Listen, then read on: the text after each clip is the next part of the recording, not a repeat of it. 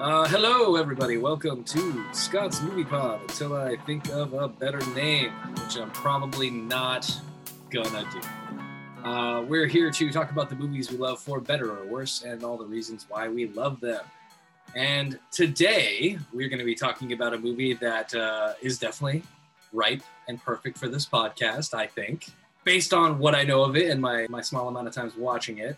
But first, with me today we have return guest, Mr. Patrick Pena. We know Patrick. We talked about uh, Jackie Brown in our first episode with Patrick, some episodes back. And Patrick is a writer, director, occasional actor. Patrick, what are we watching today?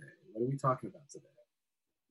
Today we'll be talking about the seminal classic, the 1993 Alex Winter, Tom Stern comedy Freaked which was supposed to be titled Hideous Mutant Freaks, which is a much better title, to be honest. also, the um, there was a soundtrack song called that for the movie. We'll get into that later as we talk about the soundtrack. But um, studio changed it to Freaked, which is the you know one of many studio interruptions that uh, ass fucked this movie. Can I say oh, I ass fucked on this? Oh, show? absolutely, absolutely. Okay. Yeah. There's no we. There's no filter on this. You know that. Mm. Good. Uh, I mean, we're, obviously, we're talking about the things we like more specifically than don't like, but uh, you know, oh, everything I love about this. we want to talk about the system. I mean, I'll try. Oh yeah, no, the system. This, it's part of the whole story. This is one of the tragic stories of. Uh, oh, we're keeping that in. We're definitely keeping that in because we. I do. I, I want to know about it, and uh, I have some. I have some assumptions, some guesses where I where I think they they started sticking their grimy hands in.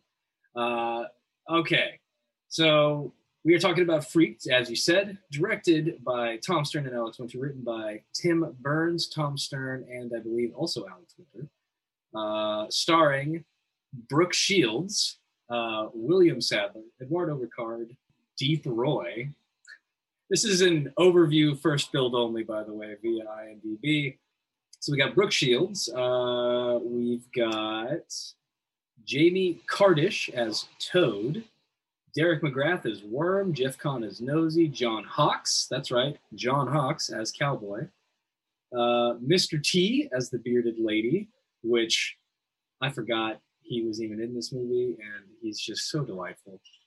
Sockhead, uh, voiced by Bobcat Goldthwait, but played by Karyn Malchus. The Eternal Flame, Lee, Lee Arenberg. Rosie the Pinhead by played by Patti Tippo, and Tim Burns played the Frogman, which I will talk about later because I thought that was hilarious. And then we got Alex Winter, of course, our lead, playing Ricky Coogan. I think that's the main the main names, except for, of course, Randy Quaid, who plays our villain. Uh, well, one of two villains, really, but Elijah C. Skuggs. Elijah C. Skuggs. Which, Owner proprietor of Freakland. I, I, I literally wrote down on here that uh, this this is the exact kind of role that Randy Quaid was born for, just in general. Buy more fiddle faddle. uh, yes. Uh, yes. Keanu Reeves, uncredited as Ortiz the dog boy. Did you um, know that or recognize that when you watched the movie? Did not, even a little bit. It was uh, it was not until literally reading the cast list ahead of this, and then again now where I was like, oh fucking that's right, and I forgot to look for it because somebody told me Keanu Reeves was in the movie, and I just didn't. Yep. Didn't look for him. Yeah. Um, his, uh, his, finest uh, performance. What a movie! What a movie! All right, let's let's let's kick off here. We're through our cast, so right out of the gate first uh first impressions our first initial thoughts about this movie. First time we saw it versus our most recent rewatch. What are your first initial thoughts about this movie? Well so i'm going to tie my thoughts into a little bit of history of the film there so we can pepper this in as we go along. And so the movie was supposed to be released in 1993 um, and it did not get released in theaters. I believe it had like one showing at one theater. Studio dumped it um, there was only one print made. There was one print and one poster, and then Tom Stern and Alex Winter had to physically take it to theaters themselves, and it got dumped onto HBO in like late '94 or '95, which is where I saw it. and I would have been about seven or eight years old. And I just remember watching this movie a bunch on HBO. And then it was off of TV, and uh, like I'm like 10 or 11 years old, and I have this memory of this fucking movie, like the craziest movie I ever saw, like my favorite movie. I don't know what the fuck it is, but I remember it. And then I see it at Blockbuster one day, and uh, and then I rent it all the time, and I watch it dozens and dozens and dozens of times. But the very first time would have been on HBO, and then, you know, it disappears, and you think it's like a dream until you until you find it again. Yeah, yeah. My first time seeing this movie, it was a long time ago. And I just remember, yeah, I think I told you, it was like, it was just remember being fucking weird and wacky and like all the, the weird mutants. And that was the one thing that stuck with me the most that I remember the most from my first watch is just the weird mutants and everything. Yeah, like that. right. I think I saw that with my dad, probably at home. And uh, so it had, it had to be on like VHS or something. Yeah. Um, Or again, it could have been on it. You could have been on cable if you guys. Yeah, it could it could have been on cable, but it played on Stars and HBO around the time. yeah, it, maybe it was on cable. I just remember, for whatever reason, it's it's tied closely to it. I think I also saw either right around the same time or pretty close to the same time, uh, the Toxic Avenger for the first time. What? Me too. That's kind of funny because um, I do remember as a kid and Toxic Avenger. Well, did you guys have Svengoolie down there? No, no, we No. So okay, I wouldn't have been. so. he- he's like a TV um, plays horror show host, basically. Oh no, He I, was I like don't think local- he was- He's a Chicago guy. But yeah, Toxic Avenger. I remember seeing Toxic Avenger as a kid too, which is pretty fucked up because when I got into Toxic Avenger later, when I got older, I'm like, how did I watch this when I was like seven? Like, Yeah, exactly. yeah. So it's possible that yes, maybe those two were running around the same time on HBO or something, and, and as kids we would have saw them, right? Um, yeah, yeah. I watched a lot of pay cable as a kid, um, which is why I like the movies that I do. I think. Yeah, yeah. But if you had, I don't know, if you had HBO as a kid, I don't know. But if you did, then I would say there's a strong possibility. I feel like we had it in that sense where it was like uh, occasionally you would get that like free preview week kind of thing, and Sure, then uh, sure. Then they don't they actually don't shut it off for like a month because they forget or whatever. Yeah, yeah, yeah, yeah. Yeah, yeah. So I think uh, that happened a lot with like all the different channels though, and that was when I watched the most movies. That was when I watched the most. Of course, you try to watch as many as you like. can because you Yeah. you got that shit. Right? Yeah, yeah. Get them all in, you know. Mhm. Uh, but yeah, definitely, I saw this this one right around the same time as Toxic Avenger, and that's why like it stuck in my brain so much because it's like, yo, yeah, the mutant movies basically is how I looked at them. Yeah, those aren't really And, common uh, I think about it. They're really not. They kind of they really do kind of exist in their own little mini genre. There's just not that many that you can really lump into that category. I don't like, and I haven't dug deep into looking on that, but No, I really feel things like body horror and stuff like that. Like, yeah, they're kind of it. That's its own thing, and then you have so many little sub, you know, melt movies and stuff. And this kind of goes in that category too, right? It's definitely body horror, even though it's a airplane esque comedy. It's definitely a body horror movie for preteen punk rock. What they're, I mean, it's a fuck. I mean, it's this. It's fucking awesome, man. Like it is the most bizarre thing. Um, it's super weird. I love it. it's like tailor tailor made for me. I mean, some of the comedy doesn't hit anymore because it was so topical, but like yeah. imagine some of these pop culture jokes in 93 i mean they're fucking sharp and when you have like mr t and brooke shields and um, but um morgan fairchild and like all these people doing in like bob vila jokes and shit like all that stuff at that time. Oh my god, yeah. that shit would have hit like hard as fuck i mean it's a um it's i don't want to say like it's this great film but it's i mean it's good it's funny right it's funny and the uh, i guess call them creature effects the the visual or the practical effects are fantastic They really are. Screaming Mad Yeah. George, who did a couple of the Nightmare on Elm Streets. He's a famous um, Japanese um, makeup artist. Uh, I mean, it, and there's two other makeup. art- God, I can't of the guy's name. But there's a Oscar-winning makeup artist who's who's done other awesome shit. I mean, it's amazing. I mean, some of the creature effects are so badass. Like you said, um, Randy Quaid is Oh, phenomenal in this movie. He's hilarious and like he looks He's just- awesome. he's so perfect. Like the Yeah. casting of this could not have been better. I feel like, like in general, everybody was pretty well cast, but Yeah. uh, Randy Quaid was just the perfect choice. I can I, I honestly cannot think of who, especially at the time this movie was made, would have done that role any better. you know, I forgot. I just read recently who they had offered it to. Oh no, yes, they so they offered it to uh, George C. Scott, Interesting. who would have done it, except he in his contract said uh, you can't say that I'm I can't drink.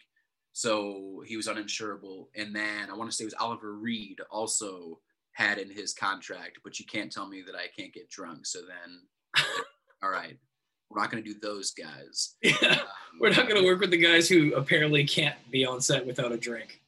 Right, which, you know, to be fair, I mean, I understand. And me, and we- we've talked about this in, in some of the my views on directing, which you know we uh, have some minor disagreements on. Uh, same thing, actor's process, right? I mean, if George C. Scott's going to come on and give me what George C. Scott gives me, but he needs to be drunk. Um, I mean, I know there's a fine line, right? Being able to, you know, it, it Yeah. things like that. I get it. There's a, it's tough, but um, I don't know, man. It might, it's potentially worth it, right? Um, Yeah, like if I'm if I'm willing to give the actors hell, maybe the actors got to give me hell sometimes. I could see, I could see that being It's tough. fair. It's a fine line, but It's a fine George C. line. Scott, it's though. a fine line. George C. Scott, come on, man. You're telling me? I mean, fuck George C. Scott. Like that's that's all I'm gonna say about that one. George C. Uh, Scott's great, and and him, a- be, him in this role could have been interesting for sure. Yeah, but but no, Randy Quaid. I mean, Randy Quaid, Yeah. a- a- as nuts as he is, is a is a is a pretty good actor. He's very funny. He's a really funny guy, and uh, he brings a lot to this. I mean, he he gave it 100. percent He's not phoning this in. I mean, everybody takes this movie seriously. It's uh, yeah. the 12 million dollar 20th Century Fox studio film, um, which made by wild. this yeah, well, so there was a studio executive at the time who had produced like Naked Lunch and a couple other more of the uh, out there films. He just like, and he made uh, so you know the, the movies that were successful as well. But he made some weird shit. And Alex Winter says, yeah, they fired him about three weeks into production because he made too many weird movies. And as soon as they replaced him, they were like, wait a minute, wait a minute, what's going on here? So they had a they had a deal with the Gap. They were going to do like a bunch of spoof ads for the Gap. They had action figures that were going to come out at Suncoast, and they were like, uh, nope, we're canceling all that shit. We're canceling the wide release. We're canceling everything. This movie's not fucking coming out. Just fucking period. Let we're nope. Because they fired that guy and they wanted to make an example out of this movie. This is yep. So then it didn't get a release at all. The movie didn't come out. Um, it played the midnight shows at Toronto International Film Festival and did uh, really well. Everybody loved it. It started getting actually pretty positive reviews, despite the fact that it didn't actually get released. And then there were only one print made, right? So people wanted to show it all around. And Alex Winter was like, we, we don't have it. Fox, says there's no print of it. So 2012, Phil at the New Beverly is friends with uh, Alex Winter. And Alex Winter says he's talking to Phil, and Phil knows a guy who works somewhere in the Midwest that works at some place that destroys old films, which is like, you know, I mean, this place shouldn't even exist, right? Right. And guys talking to Phil, uh, or Alex is talking to Phil, and Alex says, "Man, like, yeah, there's no prints of of Freaked, unfortunately, because they wanted to play it at the Bev." And uh, so Phil's talking to this guy the next day, and this guy says, "Dude, we got they got the fucking Freaked film here, and then we're supposed to destroy it." So he fucking takes it, and and there you go. And now we have it again, and it played at the New Bev, and um, now it still exists. But the one single print of Freaks that ever existed was eventually sent to be destroyed. So the movie, even though it was on DVD and stuff at this time, so like it still would exist Yeah, on DVD yeah. and all that, right? Like it wasn't lost forever, but um, it never would have been able to be shown in, in 35 ever again. Never could have been restruck in 4K or anything like that. That's insane. Yeah. It's weird, it's- wow.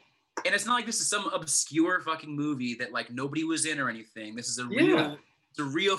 It was a it was it was a studio movie, but they worked for MTV at the time on the Idiot Box, some little six episode show that they did that was this bizarre fucking. and these guys are indie punk rock artists, right? They're into the fucking Mhm. underground shit, and they're doing this. They're hanging out with fucking butthole surfers. They're hanging out with Sam Raimi, and they're trying to make movies. And Sam Raimi's like, I want to produce some. This is this is like right around Dark Man, right around Army of Darkness. I mean, Sam Raimi is still like a fucking. I mean, he's on fire still. Like he he's changing Hollywood with Evil Dead Two. Like changed everything, right? There's no Coen Brothers. There's no Tarantino. I mean, that everybody looks at the energy of that movie and it fucking changes the game. The the, Yep. the comedy and horror. I mean, everything about that, right?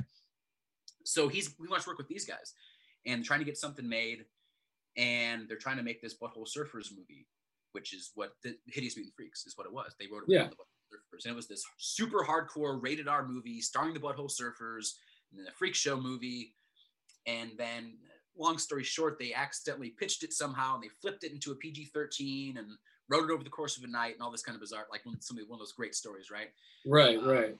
and it, it's just like so many things happened right that like this movie shouldn't have gotten made to begin with right it's just one of those like fever dream kind of things where the guy's like hey i like your moxie kid and fucking they get this movie made but then as soon as they fucking oust that guy nobody wants to make this fucking thing anymore but and then like but you think about this too like this is like right when the simpsons were getting in their prime right and if you go back and look at like season four season five of the simpsons the wit and like the irreverence and the subversion on that show is like actually shocking today. I go back and watch some of the sly, like political comments and stuff and the satire they throw in, and I'm like, God damn, how did they get away with this shit? Yeah. So like there was that kind of changing tides where some, I'm not saying something like this would have been like a huge hit, but it wouldn't have been super obscene. Again, we're, we're thinking about things like Toxic Avenger, right? There is that underground cult. There is kind of the end of the punk rock scene and all this kind of stuff. Clerks, there is that kind of fuck you attitude that has some popularity. So it wouldn't have been as out of place as you might think. In fact, it might have been like cool to people, at least kids, right? I mean, at least the 10 year olds would have seen the colorful and the Yeah. and the fucking gross out shit and been like, that's cool, man. I want it. And then it's punk rock music, all this badass stuff. I mean, there is definitely an element of it that probably would have been, especially now.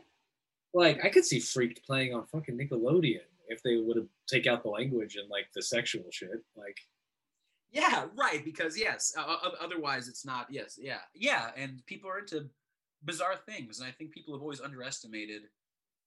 Um, you know, there, there's there's a fairly large portion of the general audience that likes some some weird shit, man. yeah, Yeah, I mean, it doesn't have to be. It's, it's not. I mean, it, you know, it's still for just a section of the audience, but it's a pretty big section. yeah, exactly. Yeah. Uh, I I almost forgot again. Backtracking a tiny bit. Mhm. The synopsis for Freaked is uh, a vain actor, his best friend, and an activist end up at a mutant freak farm run by a weirdo scientist. That's the that's the synopsis slash tagline according to IMDb. So essentially, Ricky Coogan was a child actor, stars in uh, hits such as Ghost Dude, and um, Yeah, he gets a uh, he gets a endorsement deal from the Everything Except Shoes company to promote Zygrot 24, which is a fertilizer down in Santa Flan in uh, in South America. Santa Flan is a country named for the patron saint of creamy desserts, and um, so Zygrot 24 is supposed to be super dangerous and hurt people. But like his mystic and his bodyguard and all these people are like, no, don't do it, dude, because like it's just fucked up. But then it's like it's five million dollars, so he's like, let's fucking do it. And let's then- do it. Right. Yeah. So he takes his asshole takes his asshole friend down there, and then he tries to pick up um, a super hardcore left wing activist chick, and he's like super misogynist, and they got that going on there, and um, Yep. hilarity ensues. Hilarity ensues. Uh, yeah, that's that's the general synopsis and story setup, and then they they get uh, they get freaked and freakified or freak freakazoided or freakized by Randy Quaid with the the Zygrot, Zygrot, Zygrot, Zygrot 24. Zygrot twenty four. Completely forgot about the whole claymation transformation sequence. That was hilarious. Oh yes, and references to Oh, Ray yeah. Harryhausen, and yeah, there was there was so much happening in that movie which is like it's such a shame knowing all that backstory and like how and how and why it didn't come out because i feel like alex's alex winter's career could have gone way different Yeah. um yeah, I think so too. i- if not not even necessarily like probably he could have done more acting stuff but more than anything the writing of this like the guys who wrote this the other like yeah tim burns and tom stern and then also him they could have Yeah. had pretty blossoming cool writing careers and i don't know that the other Oh, yeah. guys haven't but Oh like no, we I got a good we story. I got a good story there too. oh Sorry, unfortunately, they had another ass fucking right after this movie. oh Um, no Tim Burns and Tom Stern go on to write An American Werewolf in Paris. son of a bitch Okay. You got to imagine that the movie that made theaters wasn't the movie that they wrote. Right. right. I mean, it almost never is. Yes, and that movie is known to be uh, not very good, and their names are like essentially the sole writing credits on it. Um, Yeah, however, there's very little in the film that is what they wrote. Um, that sucks. Yes. Uh, so that's another, you know, story from another podcast. But yeah, they uh, they had a pretty bad story there because Tom Stern was supposed to direct that one too. Is actually in the contract. So if they wrote this great, which was probably a pretty good sequel to one of the greatest, let's say one of the greatest movies of all time. I'll just go so far as to say that. Um, he would have potentially again had a had a blossoming career. That was two years after. That was still he's getting a shot at writing something, even though Freaks didn't even get released. Think about that. So Yeah. yeah yeah who knows those those those those you know that's always those stories right who, who knows what could have been Who knows what co- more more weird, interesting, fun shit like this we could have gotten from from Alex Winter, from any one of those people in general. Or even little things because if the movie would have been released in theaters it would have been eligible for oscars now you're thinking like oscars what the fuck but for the makeup effects because you know Yeah, what you're you know right. won you, do you know what won for makeup that year No. mrs doubtfire Yeah, son of a bitch. That Yeah. it could have it could have won. Mrs. Doubtfire versus Freaked. Are you fucking kidding me? I mean, the the the level of, of creature effects in that movie for twelve million dollars. I mean, twelve million dollars is a lot of money for a creature effects movie, obviously, um, and that's pretty much where the whole budget went. Uh, except one million dollars for Keanu Reeves for his like three scenes, because he was becoming a star. They paid him a million dollars, which is a, you know a twelfth of the movie's budget went to Keanu Reeves in full dog boy makeup, which is like the biggest joke of all, and that pissed the studio off so much. So he wasn't even credited, uh, and he got like such a big chunk of the budget. what a shit show. Yeah. Uh, knowing that is is so frustrating on like a, a filmmaker side, like a fan side. Just like, come on, man. Yeah. Like, he probably would have worked like you know to scale or whatever, but because his buddy. But yeah, it's a funny. I don't know, or unless I don't know, maybe his agent's like, no, this you know his minimum is is a million dollars now. Because it's just like, I don't give a fuck, dude. It's my movie. I'll pay you. that that totally could have been the case too. And then as a joke to the studios, he said, me, they're irreverent, right? So it's more Yeah. like, no, no, yeah, we got Keanu Reeves. Pay a million dollars, get him. Yes, he's a big star. And it's like, we're gonna cover his fucking face and nobody's gonna know it's him. Um, because to me that's actually like way funnier. Like that is. I want to that's say really that that's funny. what uh, yeah. Um, I uh I laughed a lot about the jokes and um I mean kind of a little bit segueing here into uh, like Yeah, what we liked, fine. what worked for us and why and all that. But I was laughing so much at so many of those jokes though, the referential jokes and like the culture jokes. Right right out the gate at the beginning when he's telling the story and Brooke Shields goes uh, he's like, "Oh, what movies did you see? Oh, uh Blue Lagoon 2. Oh, I heard that one was really bad." just like yeah. Yep. Already, you know, yeah. Like, to poke fun already. yourself. Yeah, right. Yeah, I was like, this is gonna be so fucking funny. Um, Yeah. And it's very it, it what you said uh, airplane and I agree. I was gonna say like uh, Naked Gun, airplane. Absolutely. It's it's Yep. definitely a movie in that vein. So much slapstick nonsense happens before Yeah. they even get to like before they even get to the point where they're turned into freaks. You know Yeah. the so that that was just like it was so much fun seeing all that and it's another example of a movie that can have fun playing in those genres and poking fun at itself but also very kind of astutely holding up a mirror to a lot of issues going on and doing pretty fun humor and poking jokes at all of it like Yeah, yeah, I think it does that. It has some some level of conscious. Obviously, he's making jokes about um, corporate greed and then about environmentalism and things like that, and even uh, left wing and right wing jokes and feminism and misogyny and all, all yeah, a bunch of shit. And it's it's but- all there but in the vein of right. But it's nonstop, fast, stupid screwball comedy at the same time. So it's relative, you know, it's kind of smart, but it's also really stupid and um, yeah, it's fun. And not not everything lands, but when you're doing hundred jokes a minute, well, no shit, not everything lands.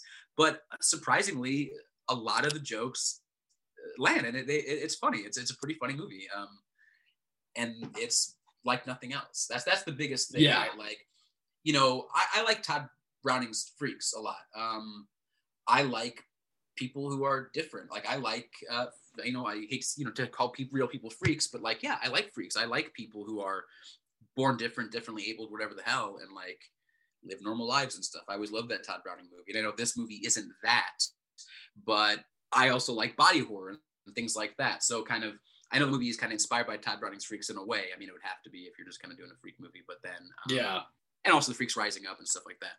Um, I, I don't know. This movie's just like bizarre. I mean, it's fucking bizarre because if nobody's ever heard of it, if you go look up images from it and stuff, like what the hell am I looking at? Like that. Th- this uh-huh. again, this level of, of of makeup effects and creature design, like you, you don't have the budget for that normally. Yeah, and John Hawkes, like you mentioned earlier, like yeah, now he's like a you know indie darling classic actor. Everybody knows who John Hawkes is. He's a great actor, and yep. um, this is before he was super famous though, because yep. he he was friends with these guys and they used to hang out. He was in the Idiot Box. Lee Arenberg is not super famous, but he's one of the pirates from Pirates of the Caribbean, and he had a reoccurring role in Seinfeld as well. So That's he's right. He, you know, people would recognize him, um, and he's funny, and he's the eternal flame in this, a guy who just farts fire out of his ass continuously. Um, so there, you know, there's also that level of humor uh, as well. Yeah. Sockhead is is a fucking uh, a person's body with uh, a sock puppet for a head. It's badass. I mean, the fucking movie's so cool. There's so many fun things, and it is a little juvenile, right? But it's um not so. I think it. I think it walks the line. Like we said, there's a little bit of um, smartness to it, um, even though it's immature and stuff. Yeah, it, it definitely does walk that line, but I think it walks it really well. Like it really straddles the line really well all the way through. Um, and yeah, there's there's definitely stuff that it does not does not translate well to modern no. to modern day, but no, it is what it is. There's a lot of movies that unfortunately that fall fall into that category. Um, hey, at least it doesn't say, you know, in, in, almost every 80s movie, people say the F word. And obviously, if I'm saying fuck all day long, then we, you know, we know what I'm talking about. So um, they don't. Wait, no, no. I don't think they do. I don't think they do, but both the Bill and Ted movies do. Yes. So like, and like Bill and Ted movies are otherwise completely fantastic and wholesome, and it's just like such an odd, like just feels, you know, out of place, yeah. uncomfortable. But like you know, we it is the, the times. It is what it is.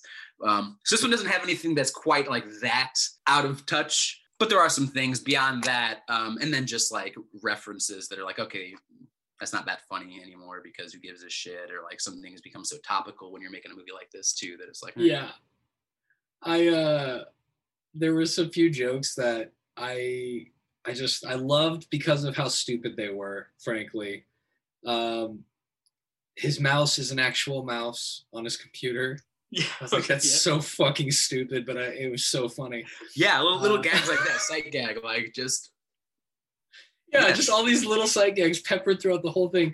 On his mm-hmm. enter key is a printed label from a label maker that he slapped onto it, but it says E N T U R enter. Mm-hmm. I could, I just, yeah, little shit like that cracks me up. Yeah. Um, oh, you know who the you know who the production designer is? Who? Catherine Hardwicke. No shit. Mm-hmm. Before, yeah, before she had 13, she was a production designer and a pretty goddamn good one. Um, yeah. Because this movie is not shot in South America or anything, you know, it's shot right there in LA. So um, yeah, yeah. The, the set, the sets and stuff are also fucking beautiful. I mean, it's a good, it's a good looking movie. Um, it's a very slick production for such a fucking grimy kind of punk rock thing. Uh, no yeah, Catherine, kidding. Catherine Hardwicke, and she did a fantastic job. She really, yeah, because that everything, everything, like mm-hmm. all the set pieces, all all of the way everything is set up, the way it looks was super kind of just amazing. It just is all it all works so well. Yeah. Uh the one of the jokes that I don't know that holds up as well, but I still mm-hmm. was laughing at because I it was one of those things I forgot about entirely but the Rastafaris that pop out of the yes. giant fucking head. I was like, yeah. what? Yes. I was like, the giant oh Rasta God. eyeballs. Those are yeah. awesome. And, and, like the way their uh, pupils move and stuff when they talk. Like, yeah, yeah, not only is it funny, the effect is also very cool. Um, it was very cool. And it's also like so weird and off putting. Uh, the second scene, I was rewatching it and like, you know, it makes sense because Rastafari and I, I, couldn't remember if it was in the first scene, but one of the eyes definitely has like a joint sticking out of the pupil, and I was like, yeah. that is the most disturbing fucking thing I think I've seen. It's like I get it, but it was just like this is an image right here. My God. Oh, yeah, yeah, it is, man. Um, these are the kind of things you know. I was talking to Sean about it the other day. Sean Kelly, also a guest on Scott's Movie Pod. Yes, indeed. Um, yes, indeed. And yeah, I I- you know I saw it so early and I watched it so often that like this and, and Toxic Avenger too. Those are things that really kind of you know gave me an interest in the bizarre and the Gonzo and things like Yeah. that. I think and and and if you notice, you know, you know, I, that's the kind of shit that I write, man. Like I like us to we're monsters, but like in fun ways. So um, yeah, yeah. and like and, and some of that shit definitely came from here like i think the beast boy um makeup because i was like batman you right? Well yeah you know that no shit. Um uh yeah two-face right? It was always a, a favorite villain of mine as well and yeah. there's the similarities there i always had this batman annual i think it was like 91 or 90 and like on the cover of that was a two-face he was drawn kind of green and like i remember vividly buying that comic because it reminded me of the beast boy and, and all these kind of things. So these are some of like the early like seven eight year old memories and like i know this is something that like the style yeah insane rasta eyeballs sockhead man and like monsters and siamese people and stuff are definitely things that influence my style it's so much fun going back to this and seeing all this stuff and like experiencing it again. For me, eh, vomit jokes I always tend to Okay. find funny. I, I always tend to find funny. Even spray spray vomit gets So- old, but I still think Beast it's Boy. yeah that was a good one yeah that's That was played straight yeah it's straight, the whole time. yeah Like that's that's when I just I think those gags are so good, and you know you gotta. His friends become like a two-headed creature. Sorry, spoiler. But one of them's like, "No, you're you're fine." And the other one's like, can't keep it together, just starts throwing up. yes And the other one just tries hard, and then finally both heads are throwing up. I was like, "This is great. This is so stupid. I love it." Oh, it's great timing. I mean, it's Yeah. all done. Yeah, it's it's a good comedy. It, it really is. William Sadler's great, and then William Sadler's always great. I think that he's kind of always been an underrated actor, um, and I think he's fantastic as this as the other villain, the bigger villain than even Yes, Randy yes. Quaid. He uh he you you can also catch him if uh you are familiar because it's we're talking Alex Winter here and Keanu Reeves. Oh yeah, Uh he's uh he's Death in Bill and Ted's Bogus Journey. And so- Bill and Ted Face the Music. That's right. I forgot he Spoiler alert! I think he's in the trailer. I'm pretty sure he's in the trailer. I just don't think I I'm not even sure I saw the new one yet, actually. I liked it. I liked it. Um, Hmm, you know, it's a, it's a nice, it's a pleasant, it's a pleasant movie to watch. fair It's enough. Nice. It's just a nice movie. And again, the only Bill and Ted where they don't call someone the F word. So It's Hey, oh, that's it's a great good. one. Yeah, it's a very positive. They're moving. They're moving forward. Um, Progress. it- yeah, absolutely. No, it's good. It's I like it. It's a very it's a very enjoyable movie. Very much in the same light vein as the other ones. Um, so I recommend it. It's a good one. yeah, just all those little sight gags and everything like that, but all the like the little tiny jokes like that, they're very Mhm. it falls into that yeah, naked gun airplane sort of slapstick. Oh yeah. Really over exaggerated on the nose jokes and Yeah. and comedy. Just the stupid shit like Sockhead, the one that's a sock puppet for a head. The big reveal that Sockhead is not actually a sock puppet, but you take the sock comes off and it's just another hand where a head should be. And you're that's just more questions. You're like, wait, what? Then everybody feels robbed that it wasn't a Yeah. real. The entire crowd loses their hand. mind. It's not a real sock puppet, it's just a hand. This is bullshit. yeah. It's so fucking silly. And then the- going from that into having Beast Boy do a literal Richard III Shakespeare fucking It's so silly. I, yeah. And then just- translated for for the dumber audience right. in Exactly. subtitles. Yeah. In Mhm. subtitles. Oh Uh, my god. It's yeah, it's- amazing. and then Mr. T as again as the bearded lady, right? Um, Mr. T is perfection. Well, he so and now I think Mr. T's a guy who takes himself pretty seriously and stuff. For you know, God bless him. But um, it's you'd think like, wow, that's that's really cool of him that he did this because my one of my favorite jokes is, I think you'd be better off without a dick. Mm, the beard. Oh, and they hug, and then that's it. That's. And that was that's how he transformed. This is me. I like me. like it's it's awesome. But um, he did get fed up with wearing a dress after a while, and three days before the end of the shoot, he walked upset and didn't come back. oh, that's lame. Yeah. No hard feelings. He just talked to uh, Alex Winter, called him. He's like, dude, come on, you got to come back. He's like, no, man, I just can't do it anymore and this kind of stuff. So um, Lee Arenberg does a pretty good Mr. T, so he did all the ADR for him. Um, and then they had a scab T in like the final showdown scenes in the cage. They have him standing in the back, and it's not him for like one one day of shooting. And then like the milkman scene, which is another silly, hilarious joke. Um, Great- Lee, Lee. Arenberg voices him in in the milkman scene. Once you know it, then you could listen and say, okay, that's not Mr. T, but it's a pretty decent Mr. T impression. Fair enough. Fair enough. Yeah. That was gonna Yes. be one. Uh, the the milkman thing for sure was so. Yes. so stupid. What like the setup for it was just like, what are you gonna do with this? And then when they execute what they do, and it just Yeah, it you know because obviously comedy is subverting the expectation with something you just is Yep. absurd and yes, yes. There's uh, for anybody watching or listening rather like you'll know because you've either seen the movie or you, when you do see it you'll know when you get there. Yeah, you gotta leave that basically there's an escape attempt by all the freaks where they're all wearing milkman outfits. And i'm not going to get into too many details on it but the runner of this this setup and this joke is just like it's a one liner that ends up coming from randy quaid at the very end of this fucking scene that is Oh yeah, okay. explains nothing if anything it just raises a lot of questions but it makes it so that the escape attempt more or less kind of works That's so stupid. Well, no wonder. Well, no wonder they fight so much. What? Yeah. yeah. Like this is supposed to be a well-known thing that milkmen fight a lot or something. Ugh, I so like silly. the uh, I like the uh, setup even before that for Ricky to get his for him like it was his idea to begin with. The way he Yeah. in the first Milkman is a pretty funny scene. It's just stupid one as well. It's all the logic wrapped around that too. Is like, okay, so he like he he beat up a guy and took his milkman outfit and his milk, and then he like is roaming the property now, trying to figure out what to do next. then he runs into the rest of the freaks, all with the same getup. Did they all also knock out milkmen? Did they come That's up with the- these? Or did they go by? Yeah, did they have these for weeks planning this? Or like, yeah, how did their plan come about? Like, what happened to be a coincidence. Yeah. Right. Yeah. That's that's the absurdity. Yeah, it's like a cartoon, man. Like that's that's what's so fun about it. Like that's movies. That's there was no limit to the absurdity. And right, there there had been movies that had been made like that, right? Of course, the Naked Gun movies and the Airplane, which again, I used to watch. I loved Leslie Nielsen as a kid. I watched Naked Mhm. Gun movies all the time, right?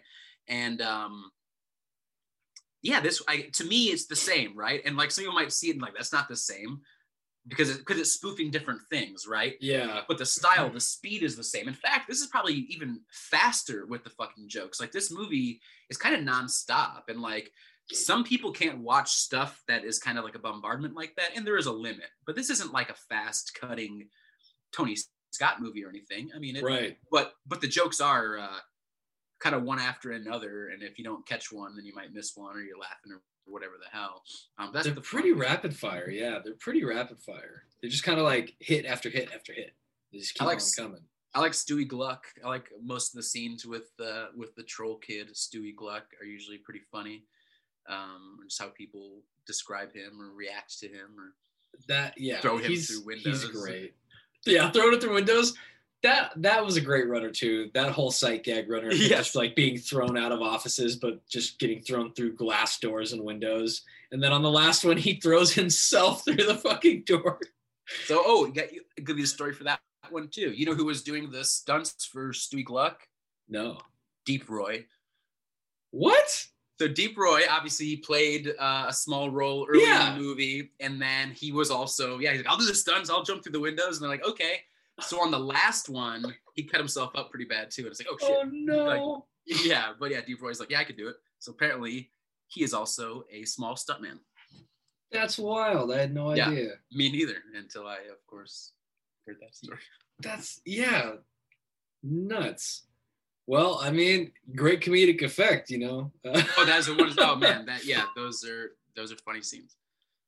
Uh, I was I was struck by you know of all the different jokes in there, but I was struck by uh, how they're watching the TV show for like that split second, and it's a, the show title comes on, "Crooked Cops," and I was I nearly spit out my drink because I was like laugh. I was like, "Holy shit!"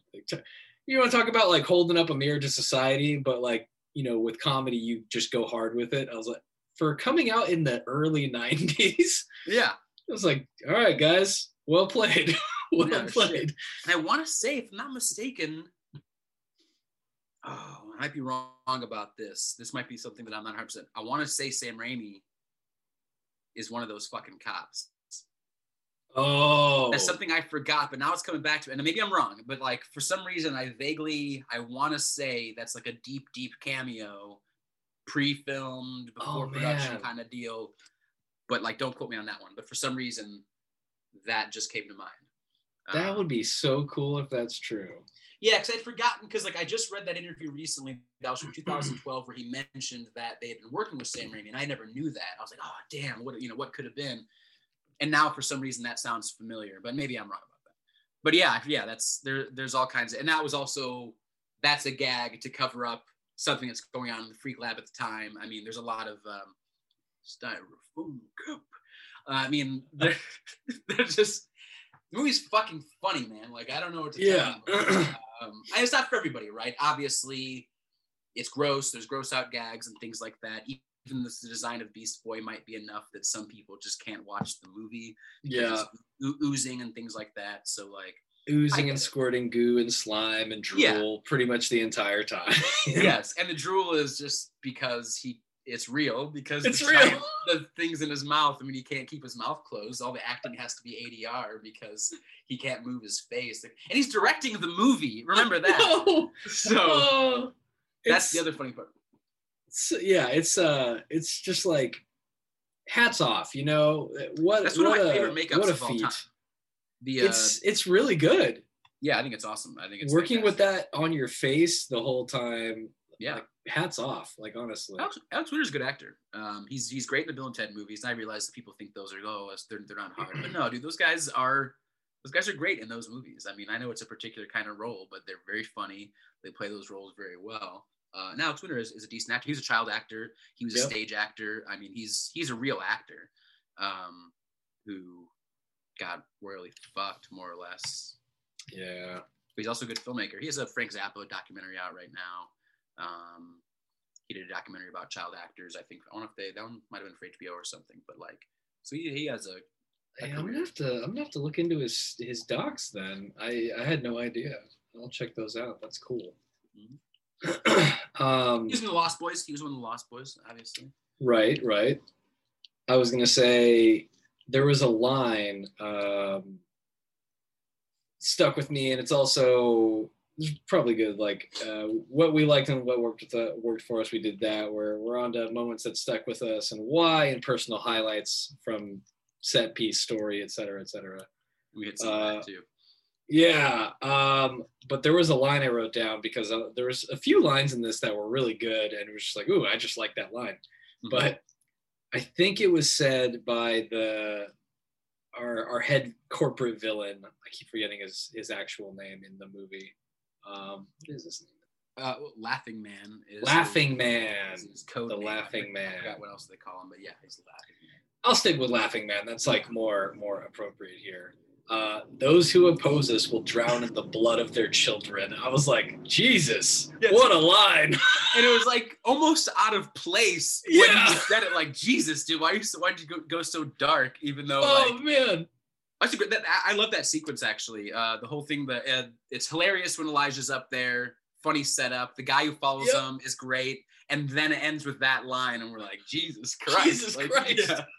yeah, it's like this. This took a wild turn, hmm and it's like it's Yeah. kind of always there, but you you drop the line, you're just like, okay, this is getting crazy. But uh, Well, because that's supposed to make you way. laugh because it's such like an audate, like it's like the audacity to say that for some Yeah. reason. You're supposed to go like, whoa, what the fuck? But some people would say like, that's not funny. Like, what? You're stupid. Oh, there's so many ways they could have played that scene too. You you could have uh, like everybody in the room's like, or they could have had everybody just play it straight, and they and I feel like everybody just plays it straight. They like, applauded. Yeah. yeah. they're like, yes, exactly, yes. that's corporate America. That's That's corporate exact- America. that- that's the joke. Um, or the not to give this gag away, but as um, when when the troll kid is is crawling across the ground and touches their feet, that all that exchange there is hilarious. Um, that was that was great. I forgot about that. He- Uh, yeah, he thinks he's giving him the foot tap under the yep, table. he's like, mm. Ooh. Uh, I loved uh uh that was Troll Kid, yeah, but like kind of fulfilling some of those sort of setups. Troll Kid becomes a troll. I was like, thank you. Mhm. Yes, good. Uh the fact that the corporate the corporate stooges become corporate sludge and then and then immediately become the one thing that they weren't because they were everything but shoes and they become just a fucking shoe yeah. like that's ah this is good it's just it's it's so much fun and it's Well, okay, it's it great was a- chaos A feminist and a misogynist, and they so they become stuck together, right? Yep. You have a guy who's very vain, so he becomes a, a hideous freak. You have super masculine guy who becomes the bearded lady. exactly You have, you have a wrench that becomes a hammer, and then uh, just like what? So I'm gonna pass on that because we'll down the road. Uh, you have uh, a guy who studied worms who became a worm himself. Uh, you had a dumb fisherman that became a sock puppet. So I don't know, but yes, they're they're they're saying something there. That's about society. I haven't quite figured it out, but I think that one's a deep joke there. yeah my uh my one the one freak joke that i'm still not sure where they what they were doing with it it was just funny because it was very clearly it- clearly just a, a a joke for the sake of the pun was the frogman just being a fucking scuba diver i was like all right, Yes. come on you guys Yes. Also, he may this may there may have been a slight. uh I think I think he was French. oh a French yes scuba right, diver. a french So scuba diver Slightly racist. Um, but yes, that yes, it's a double. It's a stupid joke. Yeah that that would that would stuck with me just because i was like that's so fucking dumb but i love it because it's so dumb Yeah, it's very stupid. Yes.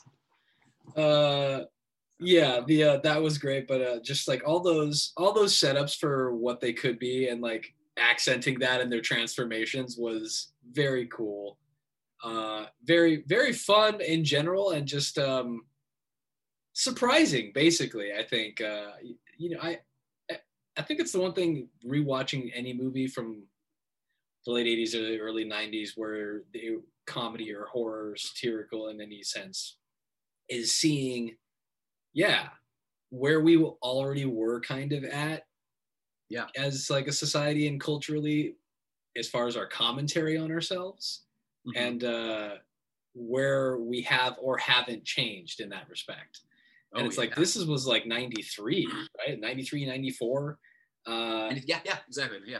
yeah this movie had such a struggle to getting out there but Mhm. it would have been one of those movies that was calling attention or calling out like little things like this in a funny way and uh yeah too bad it too bad it didn't get widespread because Yeah, you know, it's it's always had a cult. It had a cult audience immediately, but it's always been small, right? Um, Yeah, I think it would have yeah. a pretty large cult following. Uh, yeah, it has a great irreverence, and you're right because those are pretty much the kind of comedies I like. You know, my favorite movie of all time essentially is Doctor Strangelove, which is like, goddamn, the most scathing comedy of all time. And oh yeah I love the Cable Guy, and that's another one that should be the next episode that Oh. we do.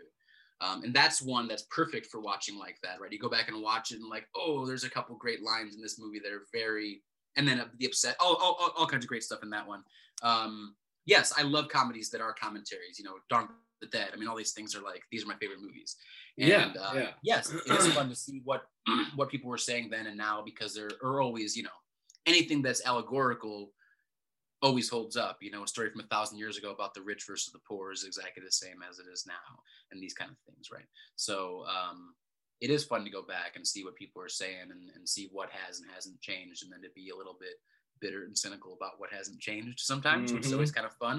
And then to see where we've evolved too, right? Some jokes are outdated socially. Even if somebody was progressive back then, they weren't progressive about everything, right? There were things that they were like, okay, well, I didn't realize that I was being shitty to this kind of person or whatever the hell, right? So it is, yeah, everything's interesting in, in- in context, and that's the way I love to uh, approach things, right? You can watch it as it is and just say, hey, this is fun. And then you can go back and think about it like, man, at this time, think about what it would have done and think like, well, we could let this pass or not for the time or whatever, and just kind of judge Yeah. things however you want.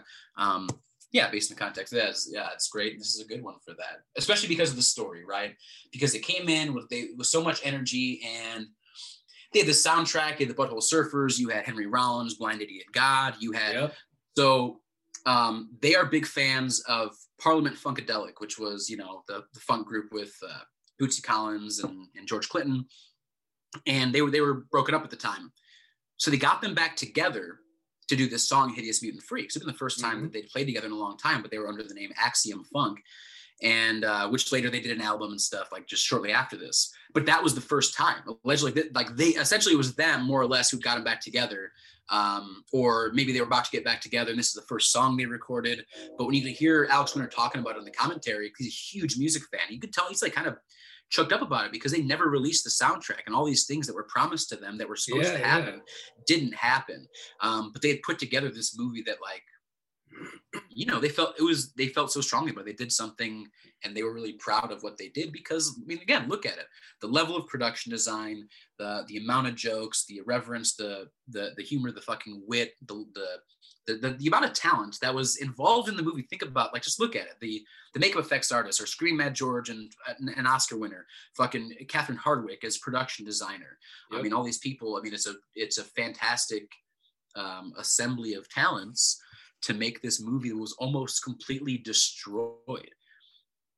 The one print that existed of it would have been destroyed. Where it, it- it's shocking that it even got the anchor bay dvd release that it got which is a which is a fantastic release. Uh, Mhm. it has so many extra features. That's why i know most of the things that i know about the movie and that we can enjoy it.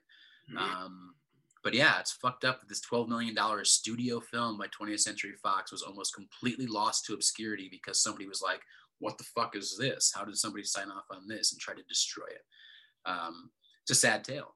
But luckily, this is a positive podcast and we still have a print version of it. Mondo has released a two vinyl soundtrack, which is beautiful and it's fantastic. Um, and it's on this cool, colorful vinyl.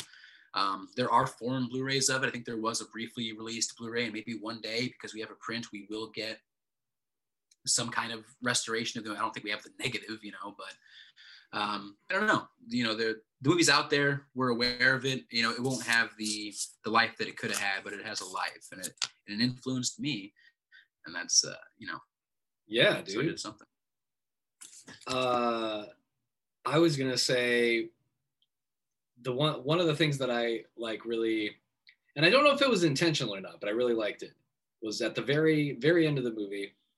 This could have been something that they put in there uh, as kind of like a fuck you to the studio or like a, an, an allusion to dealing with the studio or it was just part of the story and they didn't think that much about it. But at the end of the movie they do this whole like the whole life lesson i learned something today or they're starting to lead into that and talk about like all the important issues that they kind of touched on and then instead the guy that's saying that gets interrupted so that the guy can kiss the girl and we have the hollywood ending. And i was like i don't know if that was on purpose or on accident but it is such a perfect fucking metaphor or, or simile allegory whatever for for how it is. They're like oh let me start to give you the key important story like the light the lesson of this the lesson of this story no that's not important. Instead we'll give you the the guy and the girl get together. This is what people want to see. Right yeah exactly right yes. Um certainly yeah yeah yeah whether it was based on a studio note or whether just commenting on things like that because it makes sense in the context of this kind of comedy. Right. But no that i think was definitely i think that is the intent you know more or less. Um but at the same time i think they're also throwing in you know stewie comes back uh, who had been on some kind of adventures a bag full of body parts or something and um and then you have uh, the the jason come back essentially yep um, and, and all these kind of nonstop jokes. And it's like, well, what did we learn here? And it's got, fuck you, shut up. And like he's kind of, ah. so it's only 80 minutes. It's an 80 minute movie. Um, it's a quick watch yeah I think like 12 or 13 minutes were cut. That's the the last uh, the last fuck you that happened in the movie. I believe was that it was also trimmed down. Um, but yeah, 80 minutes, quick watch, goes real fast.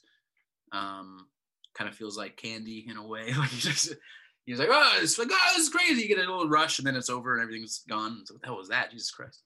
yeah it's super wacky it's super wacky and a lot of fun and um yeah i uh i'm trying to think of anything else i have to say right now because it's 80 Yeah, 80 minutes, yeah. yeah the fast pace and the jokes and everything it, it doesn't it both doesn't feel like that. It feels like a, a longer experience in a good way. But it also you're just processing a lot of stuff all the time so quickly that it is Yeah. it is a little easy. I can uh, imagine getting like a little lost in in points just like the story thread the main story thread a little bit but that's the nature of this kind of film Yeah, right. Like, is that really what we're? wa- Are we? Do we care what happens? We're just watching jokes. I mean, right exactly and that i think that plays into that ending too as well you know so that yeah that that fits Oh yeah, it's kind of a uh, you know throw everything at the wall and see what sticks kind of movie in a way. But you know, the- Yeah. the, basic story is there. We know what happened. You, you become freak. You try not to be freak. Movie over. I mean, that's what. Come on, it's what. But yeah, you forget you forget about stuff, and then when when the EES is reintroduced, even though it's only been forty minutes, maybe you don't remember or care or anything. Like you know, I I get it. I mean, I yes, Yeah, I yeah. understand. I'm not saying it's some uh, perfect film. But for me, again, it, the way I judge comedies, and uh, you know, we could all film is so subjective. We could judge anything however the hell we want. But um, even if we're trying to allegedly approach things in an objective way, something makes you laugh. It makes you laugh. You can't say like, "Well, that shouldn't have made me laugh because that was stupid" or whatever the hell. Um, Yeah. is what it is. we all have our own sense of humor. And to me, when I'm judging comedy, um, if it's a well-made movie that doesn't make me laugh, do I think it's a good comedy? Like, you know, I think that the Hangover movie, at least you know, the first, I never saw the third one. The first two, they're well-made movies, right? The acting is good. They look great. The pacing is great. The first one had a, a fantastic premise. That's a good script. Um, but I didn't laugh my ass off. So I'm like, do I, do I think it's a great comedy? I don't know. I think it's a pretty good movie. I think it's a well-made movie. Um, but then I watch something that maybe isn't a good movie, like BASEketball, um, which is a very stupid, uh, lowbrow thing, and then I laugh, and it's like, okay, is that a good movie? Well, I don't know if I'd say it's a good movie, but I think it's a funny comedy. Um, right so I think that judging comedies, it's like, well, I don't care if you are stupid or if your pacing is well, not pacing, that's different, right? But it's like if the story doesn't full through or there's continuity errors, things like that, like none of that really matters as long as it was funny. Like I have to judge a comedy that way, right? Yeah, exactly. I think you know if the movie does what it set out to do, then I think that's probably all that really matters. And if it made you fucking laugh, and uh, then then good. That that's for the intent of this was to make you laugh. So Yes. and it won't, it won't make Um, everybody laugh. It won't make everybody laugh, but true. Yeah. It probably won't make everybody laugh, but uh, it's still pretty fun. I don't know. I think it's fun. I think it's very fun. It's funny. And at the very least, if you don't think it's funny or you think it's juvenile, if you're somebody who's into practical effects, I mean, it's a legitimate feast. Um, this is right at the tail end of the height of, of practical effects. Uh, Yep. This is right after T2 came out. This is right around the, this is the same year that um, Jurassic Park came out. So this is right when we're switching over to CGs and we're getting away from animatronics and, and practical effects. And you have some really great work here. I agree. I really like just a, as a general thing.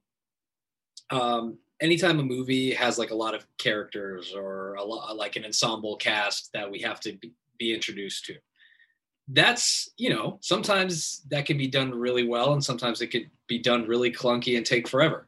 So I really, really love movies that introduce their ensemble cast to you in a creative, quick way. Mm-hmm.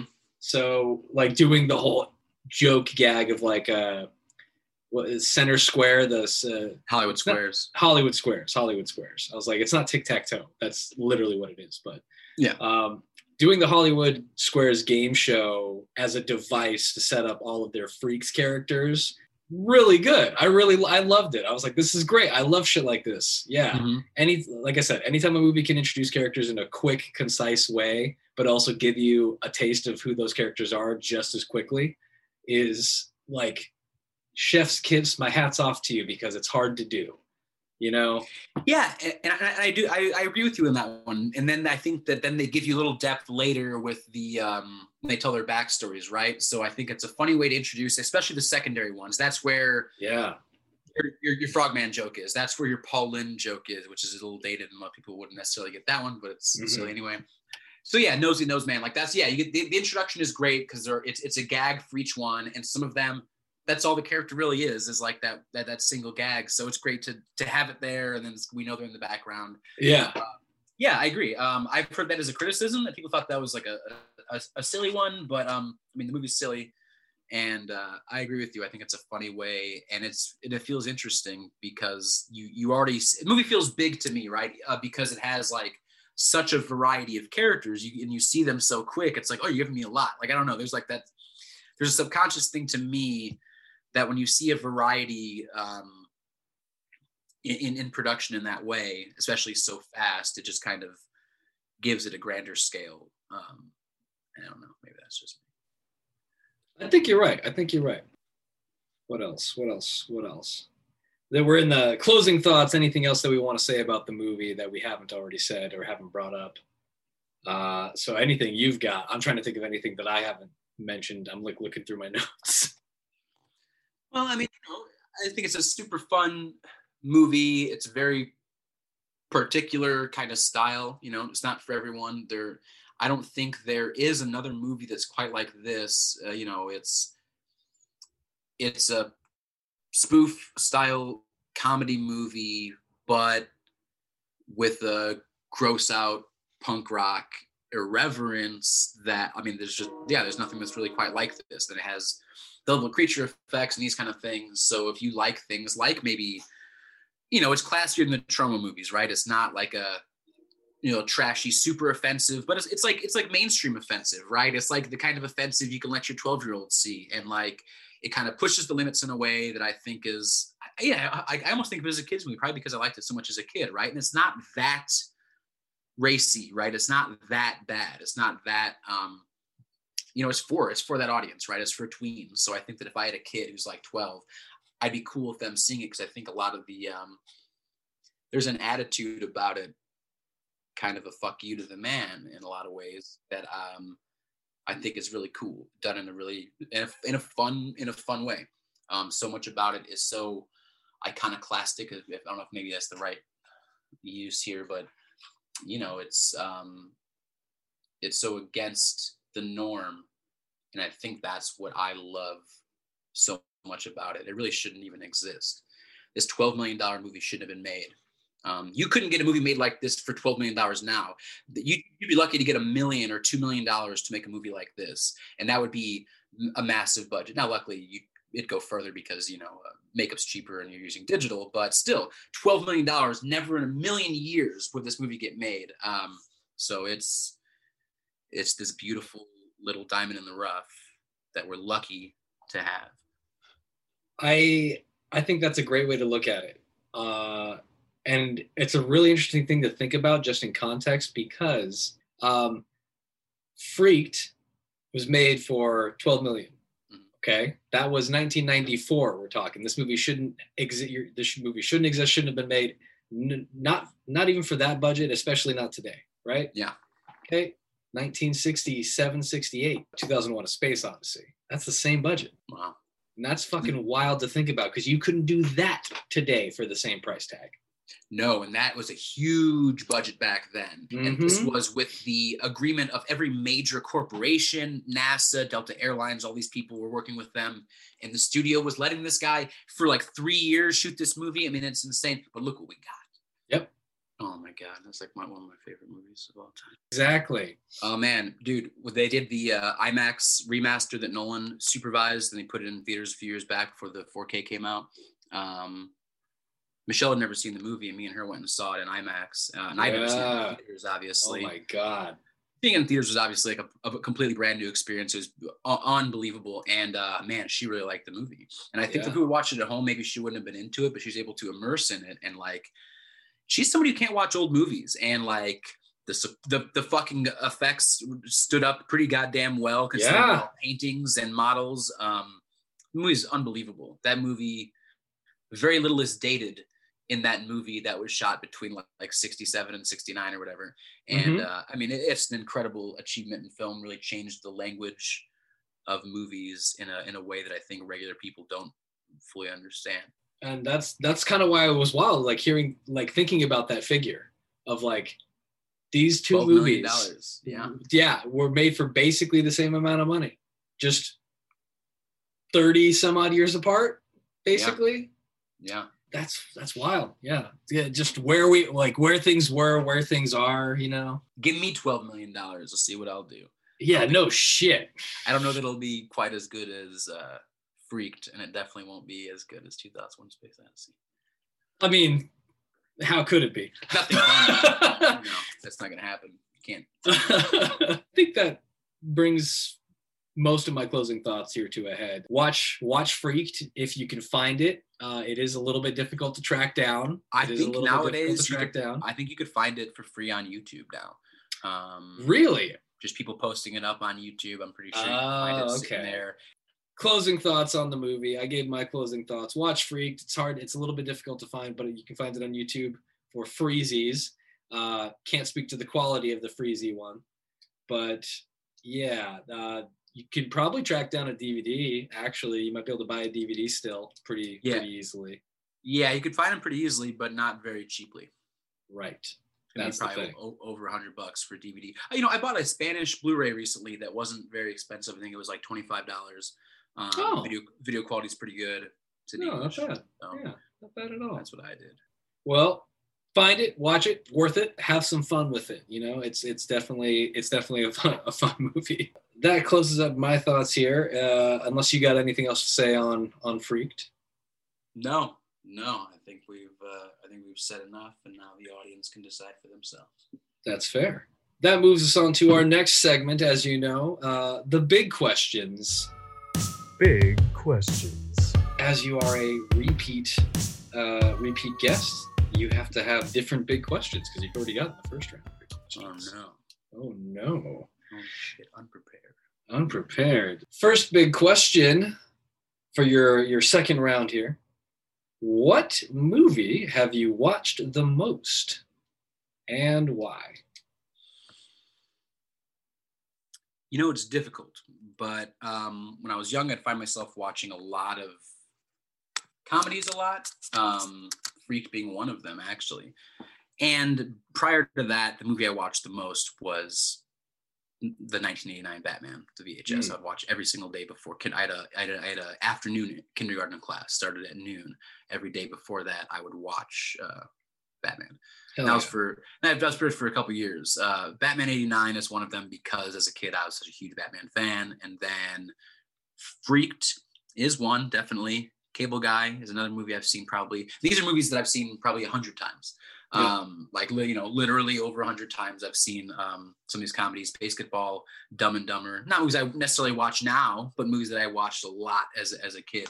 Um, and that's why, as a kid, uh, especially comedies, I would love to throw them on and just rewatch them and quote them and things like that. Office Space is one. Um, there's a bunch. So mostly comedies, especially when I was young. Um, and then Batman '89. Yep. Comedies definitely get a, a lot of rewatch. I think that's fair. I mean, I couldn't, I couldn't, yeah, say anything about those anyway.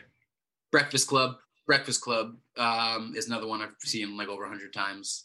It's one of my favorite movies. That's I think that's one of the the greatest movies of all time. I will go as far. I will. I'll, I'll defend that statement. I think it's one of the greatest movies ever made. I I can't say that I would disagree with you honestly, only because uh, Breakfast Club was an integral part of growing up. Not just because I thought it was a good movie myself, but it was a movie that was like huge for both of my parents, and they would not ever stop putting it on. Like my dad loved that fucking Nice. movie, and uh, it was just always kind of it was always kind of on in, Yeah. some way or shape or form. That and The Big Chill, which was one Ooh, of my, my mom and dad's favorite films. Very cool. Uh, they were really into the uh, yeah the Brat Pack they called them I think Oh, okay. Yeah. the, the, yeah. all those kids basically. Next question: What movie or movies would you say describe your life so far? Oh. Uh, yeah, a joke answer or try to do a serious answer. Um, yeah, that's that's tough. I don't know. You can take that question a lot of different ways, so I don't overthink it. But you know, some of these this answer might be messed up uh, the way my head's already going. But like, you know, I've always the one of the first characters I ever really identified with was Llewyn Davis. You know, not in every way, obviously. You know, he's a dick and things like that. I don't feel like it's not like I'm projecting my. I feel like I'm a jerk like him or anything like that. But the idea that he never wanted to compromise. He just wanted to make his art. He didn't care about being famous. He didn't care about these things. I mean, he's bitter that he didn't make it, but it was even when he gets opportunities, it's like okay, but if it means not being myself, then I don't know, fuck it. And even if it means getting his ass kicked in the alley every single night, that's just the way it's gonna be. um, and that's just like a metaphor for like just life beating you up, right? So like, not that I've had a tough life, because I absolutely have not. Um, it's been a very average life uh, as far as like you know hardships go. Um, but I, that the him like him and his attitude always kind of spoke to me. So Llewyn Davis, and then in weird ways, darker ways, um, the ambition of characters like Nicole Kidman in To Die For, or um, oh sure, or uh, uh, Jake Gyllenhaal in Nightcrawler. Not the actions that they're willing to go to, but their manic drive. Um, I, I see myself in. So, but then the um, so I guess it's like, man, if I was crazy, I would be them, but I'm lazy, so I'm Llewyn Davis. Um, so I think in a lot of ways, those are the for sure for a fucked up way, those are the movies that I would say, yeah. Okay. Like my life for whatever reason. Interesting. Interesting. I, I like the choices, generally speaking, and I can I can see I can see why you'd pick them. What shows or movies, or both, have had the greatest impact on you or your work slash style?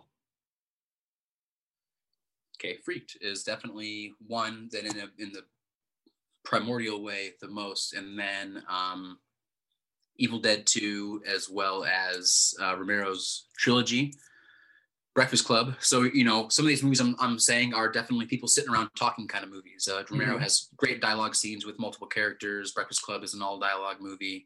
Um, and then these kind of darker comedies, especially. So Doctor Strangelove, Return. Well, Return of Living Dead I watched later, but I think that de- definitely is a big influence too. Um, so horror comedies, but you know the horror. I don't know. Like I, I don't want to be a horror guy. I'm a dark comedy person, right? Like no matter what. At the end of the day, I'm writing some kind of satire or uh, commentary Mhm. or just humor in some kind of macabre way or whatever. So it's always things like that. And then, ooh, early on too, Tim Burton. Like before I even knew I wanted to be a filmmaker, I knew who Tim Burton was as a kid. Like when I was seven, we went and saw the new Tim Burton movie, Mars Attacks. Right? Like I Oh, knew yeah. things were. So I was a, I liked Pee Wee. I like um, Pee Wee's Big Adventure. I like Beetlejuice. I like Batman. I like Edward Scissorhands. I mean, these were movies as a kid. No, I, I got out of him later, but I think again that darkness. If that was stuff I was into at like three, four, five, six, seven, eight years old, he absolutely was like a, a massive influence. I think I might have mentioned this in the last one as well. I think you did, but like uh, it doesn't still. That's that's good because this is a different contextual answer. So that Sure. Yeah, but yeah, so uh, a lot of that stuff. Kind of some of these uh, bizarre things hit early, but then those um, those really human things. Those John Hughes movies um, and that kind of stuff was something that I think. So it's like that mix of the bizarre and ludicrous and absurd, whether it's Yeah. in comedy or visually or horror, but then also um, character. You know, real big human, very human guy like Romero or um, John Hughes. Yeah, definitely, definitely. Um, okay, so this is sort of the same question, but like extension. So that was like, what shows and movies have the greatest impact on you or your work slash style, right? So now the same question, more or less, but more for your life. What movies or shows have had the greatest impact on your life, just generally, not just your work? Man, I don't know. So that's kind of like how I took the other question, right? Like I don't know off the top of my head that I could truly because you know, I'm not saying that movies don't impact our lives because they absolutely do. I think they do in much larger ways than anybody gives them credit for, right? Down to the little things like the words and quotes and things we say every day come from movies is the smallest way, but in much larger ways, yes, characters and stories that we've seen impact the decisions we make in our lives and, and, and things we do. But um, I guess in that way, then I, I guess in that way, the movie in the that impacted my life the most, or the movies that impacted my life the most, would be um, Clerks and um, From Dusk Till Dawn, because Clerks was the first movie that told me you could just set up a camera on a tripod and write some funny dialogue and people might watch this movie and it might be enough right? It- it- you just do it in a way that maybe hadn't been done before or do it with characters maybe people hadn't seen before or maybe say things that people hadn't put on in a movie before and it, it, it might work if you're good enough. And then from dusk till dawn so then, then i'm like i want to write movies i could do that i can write funny things i already knew that i could write funny stuff as a kid right um, and then or i thought i could and then from Dusk Till Dawn, I watched that movie, which uh, my brother gave me the pleasure, of let me watch that movie without knowing it was a vampire movie. So like that movie was like mind blowing. And then we watched uh, Full Tilt Boogie, which is a full length documentary on the DVD. We watched all the behind the scenes stuff. We watched again commentary, like all in the same day, like an eight hour crash course in fun, right? So that I watched that and I'm like, oh, that's what I want to do. Like I want to make a movie. I want to do what those guys did on that movie. And the funny thing is that documentary, they had to clash with unions, they had to fight with all this kind of stuff. So it wasn't even like a clean shoot. And it still made me, that's all I ever wanted to do. Like that was it. I was like, that's what a set's like, that's what a movie is. That looks like the greatest thing in the world. So I guess I from Dusk Till Dawn, right? Yeah, Clerks and Dusk Till Dawn, they completely set me on the course and, and made me realize what I wanted to do with my life. So I guess that's I guess that's Hell yeah. Yeah. See? Different contextual answers, same question. It makes sense. I love it. That's Yeah. awesome. Uh, okay, great. Then that brings us to our final big question for for our second round. Name just any any movie that you think an aspiring filmmaker, writer, creator, etc. should watch, just in general. Um, there, there are several. So it, I think it would then depend on your tastes, but I would look at the first films of directors who self-financed or uh, worked from very minuscule budgets. So we could be talking about, say, Pi from Aronofsky, or Following from Nolan, or Bad Taste from uh, Peter Jackson, or The Evil Dead from Sam Raimi, or Blood Simple from from the Coens, or um, yeah.